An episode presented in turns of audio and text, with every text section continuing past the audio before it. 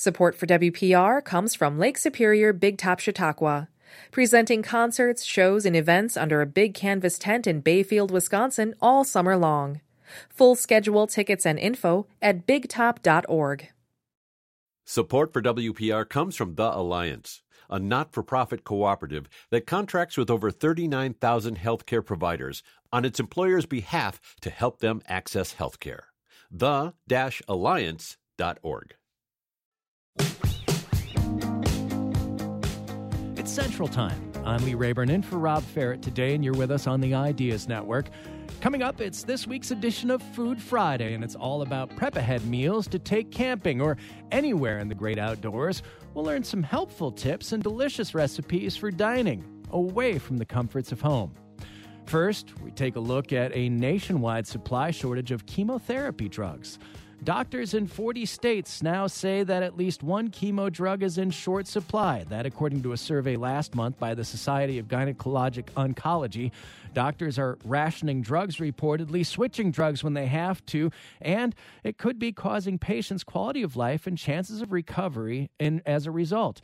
So, we're talking about the national shortage of chemotherapy drugs this afternoon. And if you or a loved one are currently undergoing cancer treatment, if your cancer regimen's been affected by some of these shortages, we'd love to hear from you at 1 800 642 1234. If you are work in the field of oncology, let us know what you're seeing today at 1 800 642 1234 or email ideas at WPR.org.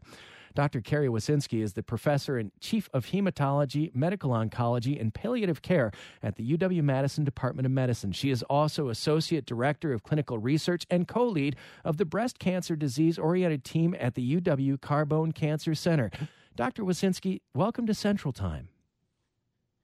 Thank you for having me here today uh, to discuss this really important topic. Yeah, absolutely. And I, am very curious what you're seeing. We've seen the numbers and the stats, but what are you experiencing in terms of shortages? What uh, uh, in your practice?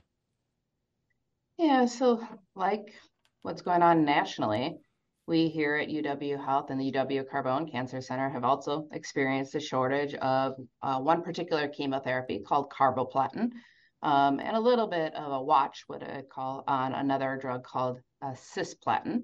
Um, these are both shortage uh, of drugs that are known to be in shortage nationally.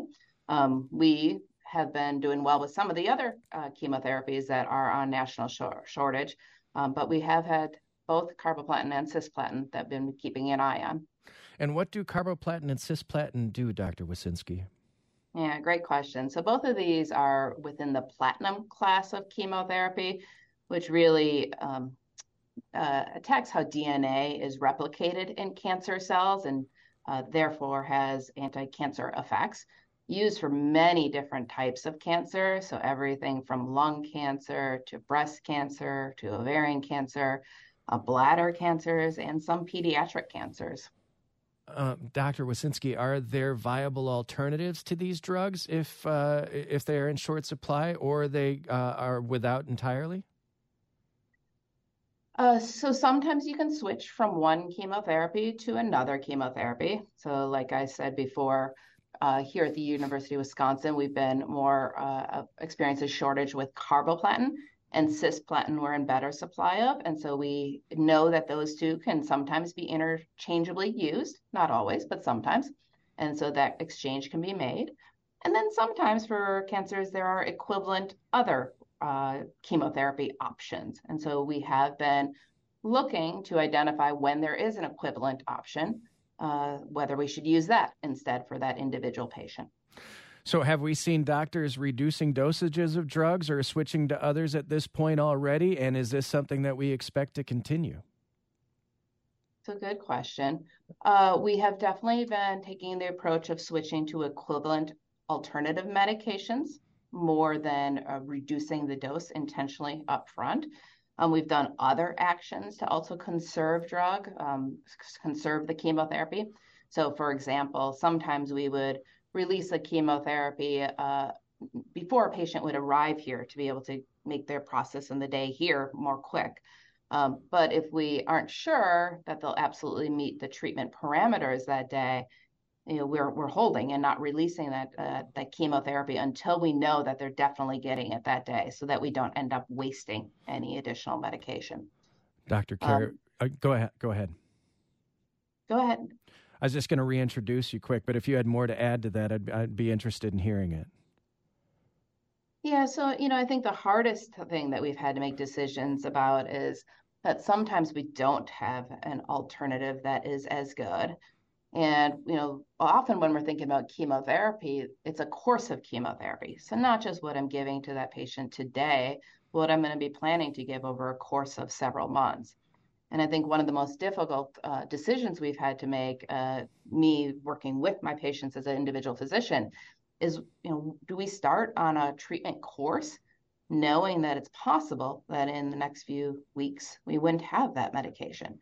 Versus do we uh, go with a different approach that maybe isn't uh, quite an equivalent alternative, but at least I know we'll have the full course of. So, if you change course uh, in uh, throughout the chemotherapy treatment, does that change the efficacy of that treatment, Dr. Wisinski?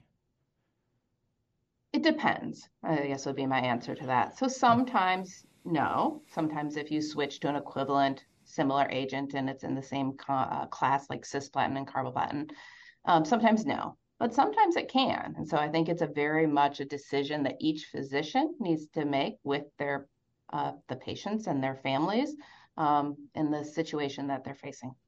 Dr. Kari Wisinski, our guest, professor and chief of hematology, medical oncology, and palliative care at the UW Madison Department of Medicine, also associate director of clinical research and co lead of the breast cancer disease oriented team at the UW Carbone Cancer Center. And we invite your experiences and stories if you are in the oncology field, if you are a ca- uh, patient with cancer and, and have seen some of the effects of these shortages. We welcome you to join us at 1 800 642 1234. Is this something you've seen in your practice before, Dr. Wisinski? That's a really good question. Yeah, this is actually something that we've been experiencing uh, over the last several to many years in oncology. Wow. Um, it's also being experienced in you know some of our, our related fields outside of oncology. So these are generic chemotherapies, and in the U.S., in the United States, the production of these generic chemotherapies occurs really at a few facilities. Um, what led to this uh, issue was that inspection at one of one of these facilities uh, led to a safety or quality issue, and that shut down that production line. And because it's only produced at a few places, there wasn't the ability to ramp up that supply in a quick way. Um, and so we we've seen this with other chemotherapy uh, drugs. There are others that were concerned uh, that might continue to be affected in the next few months.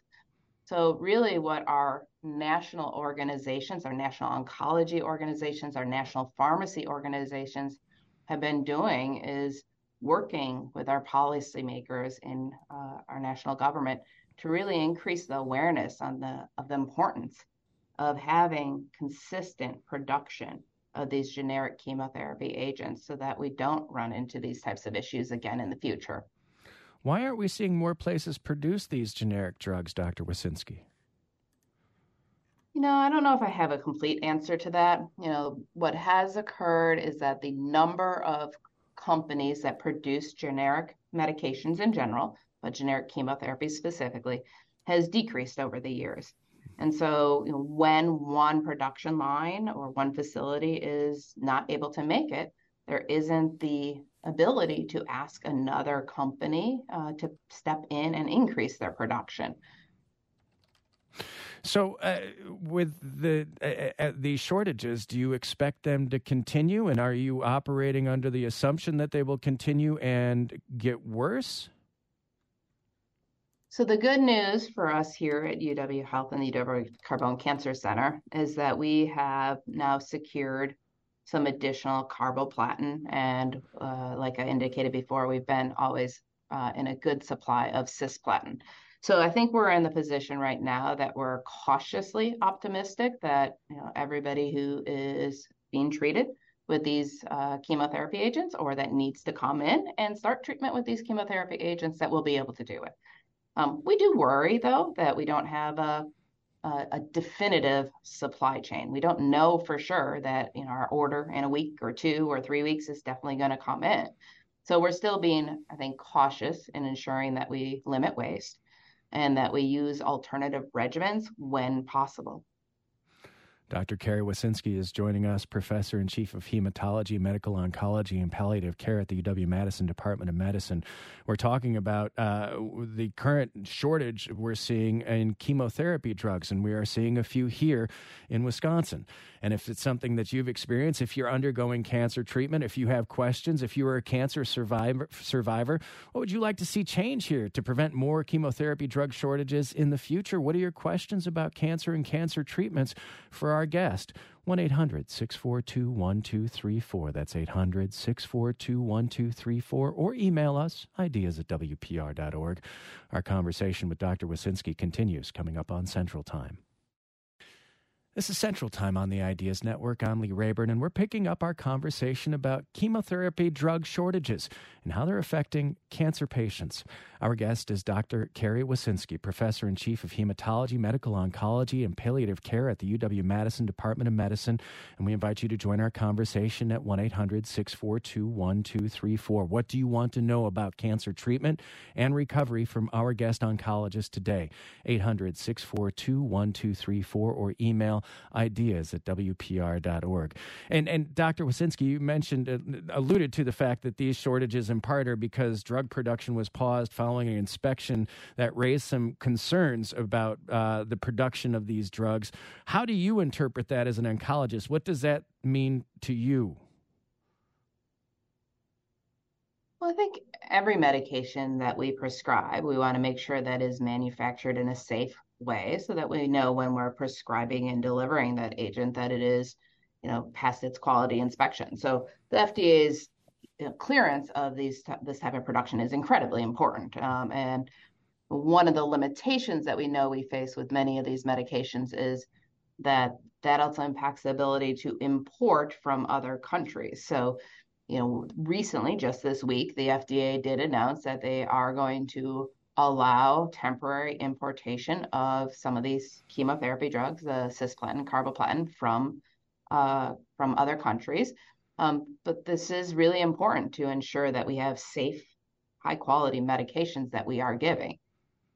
And on you... the other hand, when you know this leads to a shortage because we can't increase production of a, a high quality product, that is really you know, disappointing in the United States, where we should have really high quality access for all of our patients.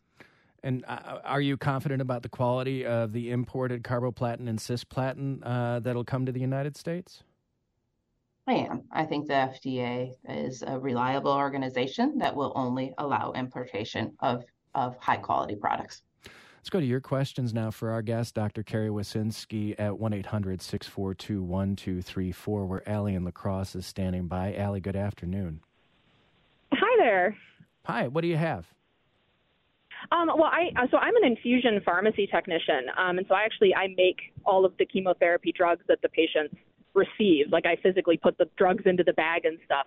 And I just wanted to bring up the point that I I don't think a lot of people realize that um, a lot of times we're throwing away vials of medication because we can't vial share between patients due to how it has to be billed through insurance. So I it's just you know as a tech you know you see the the shortages of medication and it like breaks you a little bit having to throw away essentially a full vial of medication because it's you know we only needed five milligrams out of a 200 milligram bottle and we have to throw the entire thing away because of how it has to be billed through insurance so i just i don't know what the answer obviously is but i definitely think it's a point that like should be brought up Allie, thank you for bringing up this point. And Dr. Wisinski, what about the waste involved in, in the uh, supplying of chemotherapy drugs and, and the inability to vial share? Yeah, um, thanks to Allie for bringing that up, and uh, thanks also for what she does because I know that that's an important part of our uh, care delivery for uh, patients as well. So, you know, there are some ways to adjust to that. You know, we have uh, we try to minimize waste, and so you know, I think that if there is a very small amount that is going to come out of a vial, and we don't think that that small amount is uh, enough to have an impact on a patient's uh, care. So, you know, if it's a less than a certain percentage that we know that that is never going to be an impact on how well the chemotherapy works for that individual's cancer, then we try to conserve that vial. So there are some system approaches that can be done to limit that waste. But I think Ali brings up really good points that there are opportunities for us to think about um, ensuring that we give chemotherapy safely, because ultimately that is a high priority, but also limit waste. Dr. Kari Wisinski, professor uh, and chief of hematology, medical oncology, and palliative care at the UW Madison Department of Medicine, our guest. Your calls continue at 1 800 642 1234. Karen in Madison joins us next. Good afternoon. Good afternoon, and thank you for having this educational program. Um, I'm wondering uh, what is the cost difference between when uh, pharmaceuticals got full price for their full their drugs and the generic drugs, what's the difference in in the price that the pharmaceutical companies get for these things? Wondering if that's causing them to no longer make the drug. And um, there was one other question. Only I'm having trouble with my memory. So, well, let's uh, let's ask that question of our guest, Dr. Wisinski, and how much of this has to do with the business of pharmaceuticals and and the uh, money uh, that is made uh, or the differential with generics, Dr. Wisinski? Yeah, I do think it's a lot of what is occurring right now. Hmm. You know, when we think about the production of generic medications, generic chemotherapy in this setting, the the margin, how much a pharmaceutical company makes from the production of that drug and this ultimate sale and delivery is less. And so the incentivization of those companies to make uh, make these types of agents is lower. So that's really where we have to think about our national policies and how we might, as an, uh, a nationwide effort, incentivize the production of generic chemotherapies and other generic medications uh, because they're important for our patient care. Thank you. And uh, Karen, thank you for the call. We continue with your questions next with Kim and Madison joining us. Uh, Kim, you're on the air with Dr. Kari Wisinski. Hi. My question is uh, my husband has bladder cancer and he's been treated with BCG coming up on two years. And I know not in the Madison area, but uh, nationwide there had been a shortage of BCG. And so they were cutting the dose or using other medications. And his uh, urologist had said that they've used gemcitabine and docetaxel and are having very good results with that. And I'm just wondering whether the UW is using gemcitabine and docetaxel instead of BCG or as an alternate to BCG, and uh, what your thoughts are on that. Dr. Wisinski, do you are are you familiar with that? Um, so that is not my area of expertise. So I am not uh, familiar with what we are using in a replacement there. You know, I can talk a little bit to how we in general approach these drug shortages. Um, so if there is a shortage predicted or a potential shortage occurring, now first of all, we try to identify potential shortages early and you know pre-purchase as much as we can um, to have access for our patients. Um, that's always our priority. And then, like I was mentioning before, if there isn't sufficient supply, if we don't have enough of the drug, then we really try to identify alternatives. So, as the caller was alluding to, you know, things like um, other chemotherapy agents or other treatments that might be a reasonable alternative, hopefully as good at uh, a treatment um, but sometimes not as good. And we have to figure out what is the best plan with the resources we have. Dr. Wisinski, June is Cancer Survivors Month, and one of the, the uh, although we've been talking about these drug shortages, it should not go without mentioning that our cancer survivor rate has increased dramatically. The more we know, the more we screen, and the more we treat, the more access to health care we have. And so, what what has that been like from your standpoint as an oncologist to see more and more people being able to survive with a cancer diagnosis? Uh, so yeah, it's been a really exciting uh, part of my career, I guess is what I'll say. I've been doing this for almost uh, 15 years now, and to be able to see continual advances in how do we make early cancer diagnoses, screening, how do we treat cancers uh, better, how do we help those people who are impacted by those cancers, you know, be more likely to survive their cancer diagnosis, have a better quality of life after their cancer diagnosis. Um, those aspects have been really, really rewarding to see. And what are some of the new therapies uh, uh, on the horizon of cancer treatment? And, and what are you looking for into the future of your practice? Hmm, great question. So I think there's a few really exciting uh, uh, uh, recent developments in cancer treatment and things that are coming. So first, I think you know we've really seen immunotherapy uh, have a huge impact on how people are doing who are living with cancer at this point in time. And we already have seen this for multiple different types of cancer. And I think we are continuing to learn how to leverage the immunotherapies for additional patients uh, impacted by cancer. So, how do we do that even better? Second, I think that there's some really interesting and exciting uh, research and newer treatment, our newer testing platforms coming out where we're looking at blood uh, based DNA but looking for tumor DNA in the blood. And so this is now being looked at for early cancer diagnosis, almost like a screening test. This is now being looked at for monitoring how well people are doing on active cancer treatment. And in the survivorship realm, looking to see if we can identify earlier if the cancer is recurring or not. And then can we do alternative treatments to not have that cancer recur? So I think these uh, circulating tumor DNA blood tests are really uh, exciting. I think they're very early, but they are an exciting future direction. Hey, Dr. Wisinski, thank you so much for joining us today, and I very much look forward to having you back again. Well, thank you for having me, and I do think this is an incredibly important issue. So um, I hope that all of us uh, continue to advocate for uh, national improvements. Dr. Kari Wisinski, professor and chief of hematology, medical oncology, and palliative care at the UW Madison Department of Medicine. Also, associate director of clinical research and co lead of the breast cancer disease oriented team at the UW Carbone Cancer Center. She joined us today to take a look at the ongoing chemotherapy drug shortage, shortages we're seeing across the country and right here in Wisconsin. Coming up after the news, we're taking Food Friday into the great outdoors as we learn better methods and new recipes for cooking at the campsite. You got a campfire? And we got the recipes for you. I'm Lee Rayburn in for Rob Ferrett today, and you're listening to Central Time on the Ideas Network.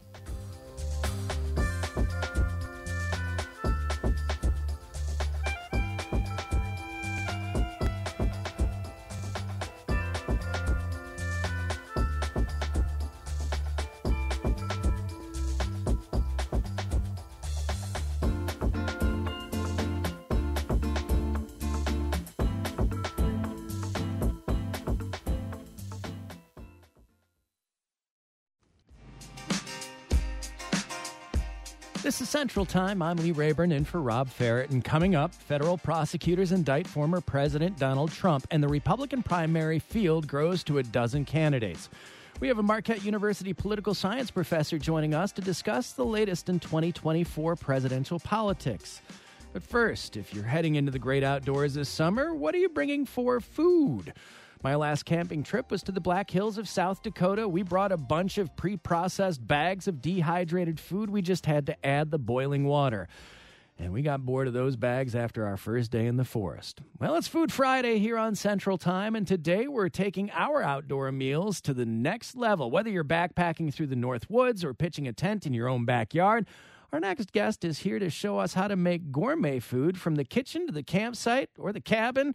Wherever you're going this summer, you can join us at 1 800 642 1234. Your favorite meals to make outside. How do you approach your pl- camping meal plans? And do you prep your dishes ahead of time or make everything right over the fire? A little bit of both, perhaps. 1 800 642 1234, or you can post on the Ideas Network Facebook page. Our guest is Chris Nuttall Smith. He is a food writer, a critic, and a judge on the cooking show Top Chef Canada.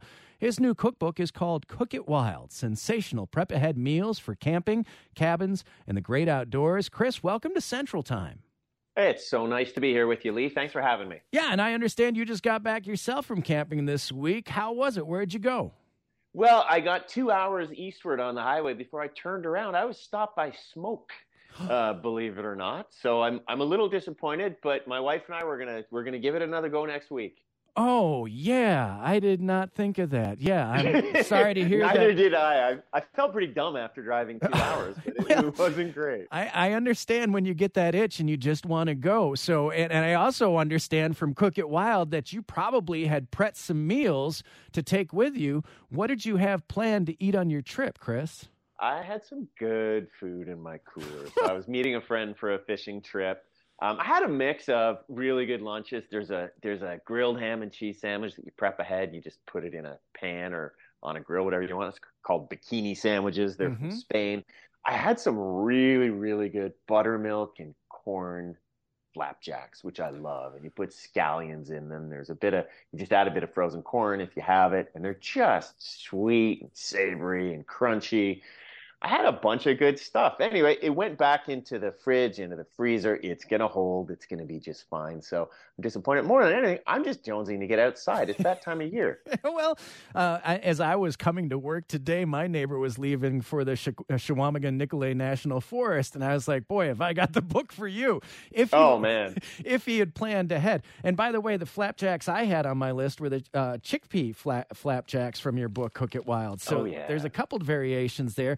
But a, a, lot of this has to do uh, with the planning that you p- go ahead and do well before the camping, and that's perfect for me because when I've got uh, like a vacation or camping uh, on my schedule, you know, weeks before that happens, I begin plotting and scheming and planning just as a mental uh. escape uh, from uh, you know vacation before the vacation. And you've got in your book five keys to to these camping this camping fare take us through them, Chris. That all has yeah. to do with being ahead it's all about getting ahead. So this is a prep ahead, make ahead book. Um, almost all the recipes you do ahead of time, and that doesn't mean you need to spend hours and hours or days prepping them. A lot of the recipes take ten minutes at your kitchen counter. Some of them are more involved, but you know you really pick. But those five keys to prepping at home: chop ahead. Anything you can cut up, whether it's vegetables, whether that means taking the bones out of meat, whatever. Do it at home. Um, and it saves you time. You're not balancing a cutting board on your lap as you're sitting around a fire trying to relax, it works. Mix ahead, um, whether that's spice blends for grilling, whether you're making, you know, dry mixes for these flapjacks I mm-hmm. mentioned. Uh, if you got a great cheese, grate it at home. You don't need to bring a grater and a whole block of cheese. It also lets you measure things in advance. Cook ahead if there's anything that you can cook down. So I have a paella recipe. It's kind of one of the showstoppiest oh, yeah. recipes recipes in the book. And you know, when you make paella, you cut up onions and all sorts of stuff. Well, I put those in my food processor. It takes about three minutes to chop them, and then I cook them at home.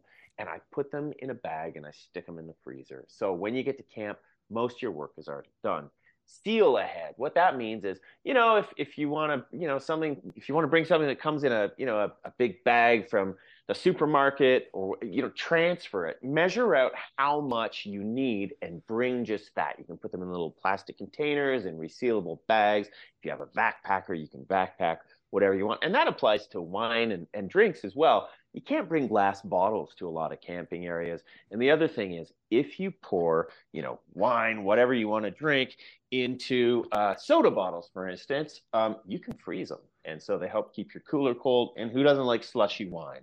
uh, so, you know, there's a bunch of little tips and tricks they apply to all the recipes in in the book and they're things that people can use before they're going camping whether that you know they're cooking straight out of the book or whether they're doing their own recipes. Sure uh, uh chris nuttall-smith our guest and his uh, book for our food friday is cook it wild and we're taking a look at how you can prep ahead to take gourmet meals with you wherever you're going this season. And when it comes to freezing ahead i took a look at what you do with your cooler and it made me think of tetris chris it's not that hard, I promise. uh, it's it's funny. A, a, lot of the cooler companies, you know, have have done a lot of educating people. People, so many people now have these hugely expensive um, coolers, and I spent years on the sidelines thinking, "Oh my, are, are they worth it? Are they worth it?" Well, if you if you have the means, or you can borrow one from friends. They do work really well. That does not mean you need one. But yeah, I lay out in the book how to pack a cooler, no matter what kind of cooler you have you should your cooler should start cold. If it's been sitting in a hot garage and you put ice in it, your ice is going to start to melt. And then yeah, you you know you put block ice on the bottom if you can. Any of your food that you can freeze ahead, freeze it. It acts like ice. And then, you know, there's some basic things like anything you're going to need on day one, you know, your lunch on the first day, that should go right at the top of the cooler so you don't have to dig around for it. If you have a bottle of something, stand it up. They're easier to find that way. So mm. there's a bunch of tricks like that. And then, you know, one of the simplest ones is if you have a beach towel and you have a little extra space at the top of your cooler, put that beach towel at the top of your cooler under the lid. It fills the space, it keeps hot air from getting in, it keeps your food colder longer. It's it sounds like Tetris, Chris. Um, okay, fine, it's Tetris. Well, that's a fun game. Well, here here and the other thing. Okay, this is something I probably I, I, I did not think of when it comes to camping, but dairy and eggs. And you have a way of keeping dairy and eggs so that you can take it with you and use them for your meals from dinner to breakfast and snacks in between. Yeah, I mean, depending on what kind of dairy, I, I run through the options. You know, to, mm-hmm. if it's if it's kind of a long haul backpacking trip, and Cook It Wild, by the way, is not just for car campers. A lot of the better kind of camp cookbooks are for car campers. But if you're backpacking or you're paddling, you're out of luck. Cook It Wild is for every kind of camper. So if you're going on a long backpacking trip, maybe you're bringing dehydrated milk. Uh, but I bring people through the different options. You can freeze milk and cream if you've got room. Just give them a shake when they thaw. I also, you know, in the way of dairy, uh, cheeses. I tell people what cheeses are great to bring that you don't need to refrigerate. I think maybe in Wisconsin, I think it's probably people have a, a better understanding of cheese, but in much of Canada where I live, and I know in much of the U.S., people think if you leave a piece of cheese out on the counter for five minutes and you even look at it, you're going to die. um, and you know, I mean, it's just reminding people a lot of cheeses, cheese making is a food storage technique. So telling people these are the great cheeses you can bring, you know, including some cheddars, including, you know, Parmesan and Manchego and a lot of soft cheeses as well. And, you know, they'll keep in your pack for five, seven days plus. So yeah, dairy and eggs, you know, one of the tricks to eggs, there's a, there's just a decadent, I, I think it's the best French toast anybody will ever eat uh, in the book, and you think, well, how do you make French toast yep. camping? I don't want to bring cream and eggs right. and all that. You don't. You make it at your counter. It takes six minutes at home. You whisk cream, eggs, maybe some orange zest, little sugar, little salt. You put them in a little plastic bottle, like a Nalgene, and you freeze it. So you get to camp, you thaw out your your your batter. It usually just thaws out naturally in a day, but you can thaw it out if you want. You put it on your bread, and you have this decadent French toast that you didn't have to do almost anything for it can. I gotta uh, when we uh, when we were getting ready for this interview, Chris. I thought that French toast recipe looks really good. We'd love to share it with our audience, but then I thought it is so simple that it's not worth actually posting because once you once you put it together, you spend a few minutes of prep at home and then a few minutes on the grill or or at the uh, campfire. Uh, yeah. You've you've got French toast, and I was like, and can't... this is the trick of the book. I mean, so much of what's in the book. Um, once you understand, you know, just that little trick, just make your batter home and freeze it. It's intuitive. It makes it makes so much sense. Why now, didn't I think of this? Really, eh, you know, and as I was researching, you know, little things like you want to bring feta, feta cheese, a great cheese, whether you're mm. making chilaquiles or whatever. But feta cheese, you know, you got to pack it in brine. No, you don't. Freeze it. Take it out of the brine and freeze it. You want to bring some black beans or any kind of beans out of a can. Empty them into a zip top bag freeze it. They store beautifully. They're so much easier to bring. So there's little tricks like that all through the book that you realize, oh yeah, this is really going to change what I'm able to eat, what I'm able to serve my friends and family, and you know how delicious a trip is going to be. And it's not dehydrated, you know, survivalist food. Yeah, the book is Cook It Wild Sensational Prep Ahead Meals for Camping, Cabins, and the Great Outdoors. Our guest, Chris Nuttall Smith, joining us. He is a uh, judge on Top Chef Canada. And we're also looking for your suggestions, your go tos at the campsite. What do you enjoy cooking? And do you do some prep before you leave? 1 800 642 1234 to join our Food Friday conversation today. That's 800 642 1234. Or you can also post on our Ideas Network Facebook page. Now, it's not like we didn't have recipes to put on the website today, and you can find those from Chris's book at wpr.org slash food Friday. He mentioned the campfire paella, and we'll go over that next, as well as his go-to granola, uh, and it's something, you know, you can buy and pay too much for, or you can make it home and enjoy uh, while you're outdoors this summer. Also, again, you can join us at 1 800 642 1234. We'll continue our Food Friday conversation with Chris Nuttall Smith and maybe hear from you coming up on Central Time. You're listening to Central Time on the Ideas Network. I'm Lee Rayburn, and we're picking up our talk with Chris Nuttall Smith, a judge on the cooking show Top Chef Canada, food writer, and his new cookbook is Cook It Wild Sensational Prep Ahead Meals for Camping, Cabins, and the Great Outdoors. I invite you to join us uh, on our Facebook page, Ideas Network Facebook page, uh, or call 1 800 642 1234. And let's get to this campfire paella that you mentioned earlier, Chris. Our, the recipe can be, be found online at wpr.org slash food Friday. This really elevates our campsite cooking, but you got to do some work ahead of time in order to take it there. Yeah, there's there's a bit of prep. That's what makes it doable. I mean, the fascinating thing, two really uh, interesting things about this recipe to me. First of all, this is the recipe that turned me on to make ahead, prep ahead cooking. Huh. I've been a food writer forever. But like a lot of people, I always thought, you know, good eating and being outdoors don't really go together. I had a friend who I went camping with. She's an accomplished indoors person. She is not a camper, but she brought this. She had prepped it ahead. She made it over the fire. It took about 25 minutes, and it was one of the best meals I've ever had in the outdoors. But the other thing to know about paella is it started off as this humble laborer's meal in the rice fields in Spain. And people would cook it at lunchtime over a fire, often in the blade of a metal shovel. So I think in a lot of people's imaginations, it's this very complicated, you know, fancified meal.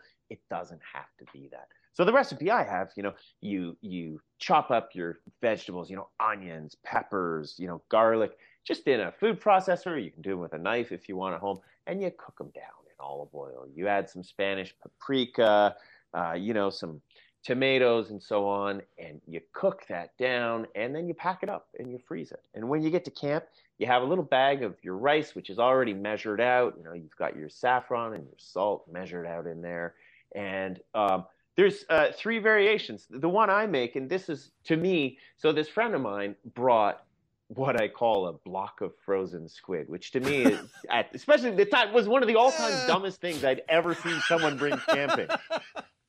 I my eyes just bugged out when she told me she had that. But what she had was a zip top bag with, you know, squid that had been chopped up and she threw it in the pan over the fire with some olive oil, no fuss, no muss. And uh, you know, she added a few shrimp, same thing. They'd been frozen, they were easy to bring in, you know, added those vegetables and the rice, and we got this smoky, crackly crusted, just decadent paella and I just remember eating under the stars that evening and looking around. We've all got campfires glowing on our faces and just thinking, like, I can't believe this is camping. Uh, and there are variations in your book as well. So if, if squid frozen a block of frozen squid is not your thing for a camping trip, you'll find variations in cooking. There's wild. one with chickpeas. There, you know, there's one with chicken and artichokes too. So there's there's easier, simpler versions. But yeah, I mean, if you got an RV or a car or you're an ambitious paddler, I highly recommend the seafood one too.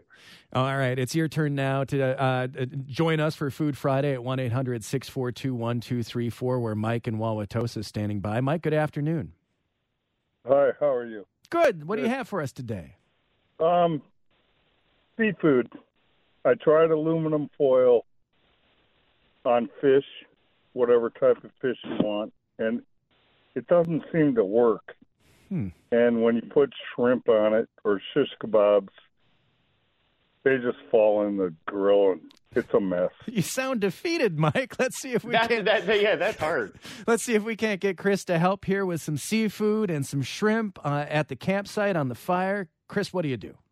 Sure. Well, I guess the question is, uh, um, was the issue that it fell out of the foil? It just the foil wasn't holding, or was it something about the taste of the seafood it that didn't, didn't work? It didn't cook correctly.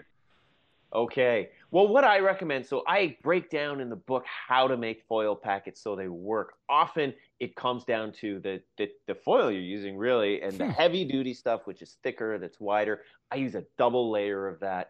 You always need to have, you know, uh, your vegetable or protein, that's your seafood. You need to have some kind of fat in there, whether it's butter or olive oil.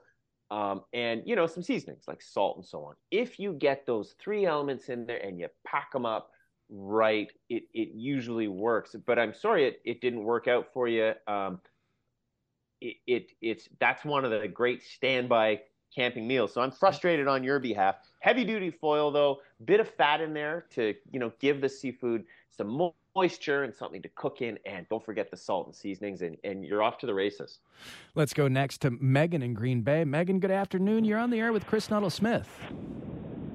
Hi, um, I have a very simple recipe to share. Um, I'm enjoying listening to the program and learning about all these fancy things. but I love ramen noodles, peanut butter, and soy sauce. Oh, I love it. Well, I love it. Yeah, because there is a whole ramen section in in your book, Mike. So, uh, but I do not recall the peanut butter soy sauce combo.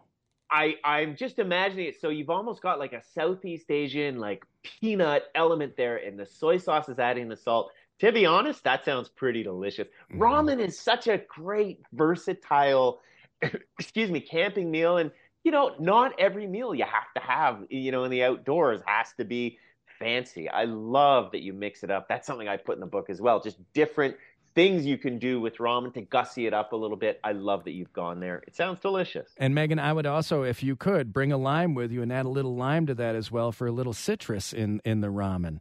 You're uh, talking my language, Lee. Chris I love it. guest for our Food Friday. His book, Cook It Wild: How You Can Prep Ahead Your Meals for Camping, Cabins, and the Great Outdoors.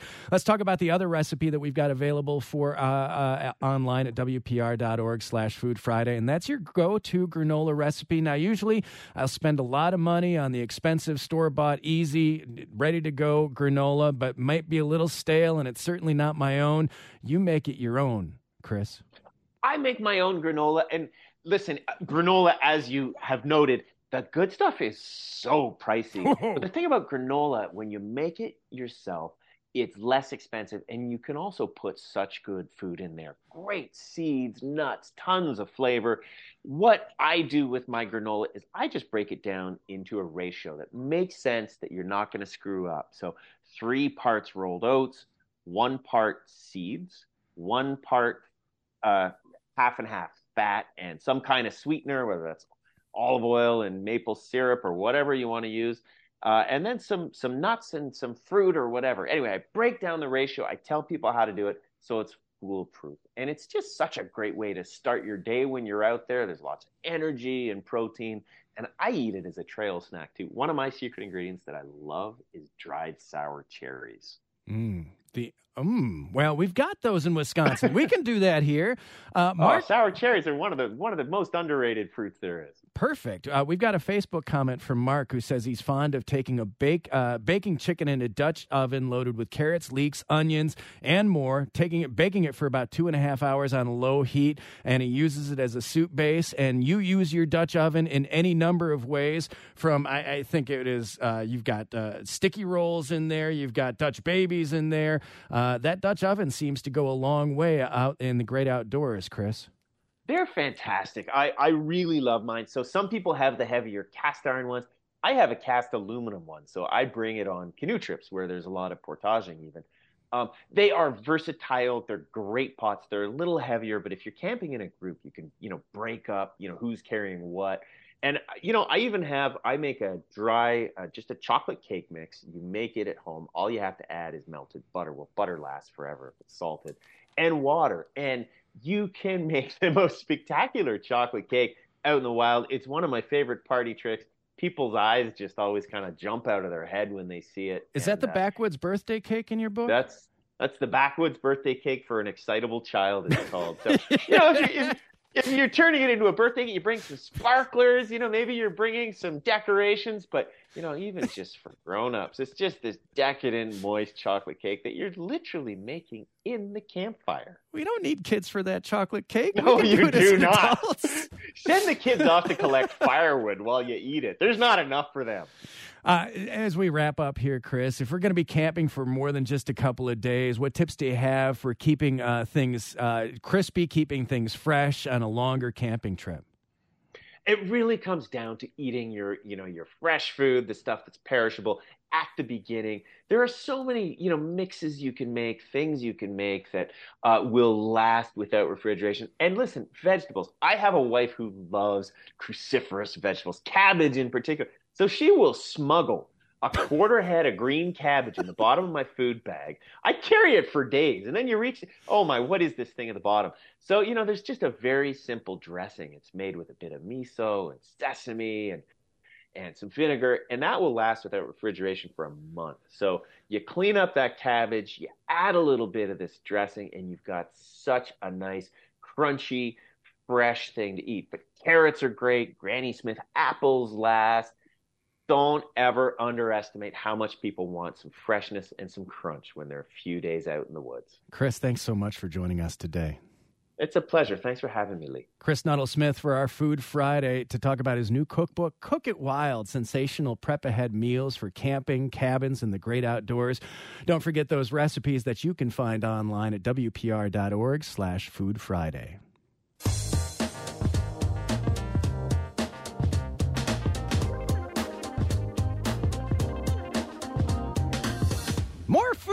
Who's looking for a savory side hustle? Now, I'll tell you up front, the pay isn't great and you won't be able to work remotely, but there'll be plenty of pizza and cheese.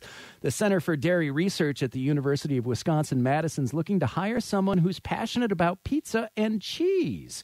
Don't worry if you don't have a discriminating palate because the Center for Dairy Research will train you to become a connoisseur. Your job will be to describe the taste, texture, aroma, and appearance of pizza and cheese. A lot of pizza and cheese. You'll be partaking in a dozen pizzas a week and up to 24 samples of cheese. Cheese! Other than the lactose intolerant, who among us wouldn't already have all the experience necessary and be abundantly qualified? It's just part time and 15 bucks an hour, but you'll also be paid in a plethora of pizza and cheese. Job applications are due June 21st, and if you're planning to apply, make sure your cover letter is good and saucy and cheesy. This is Central Time.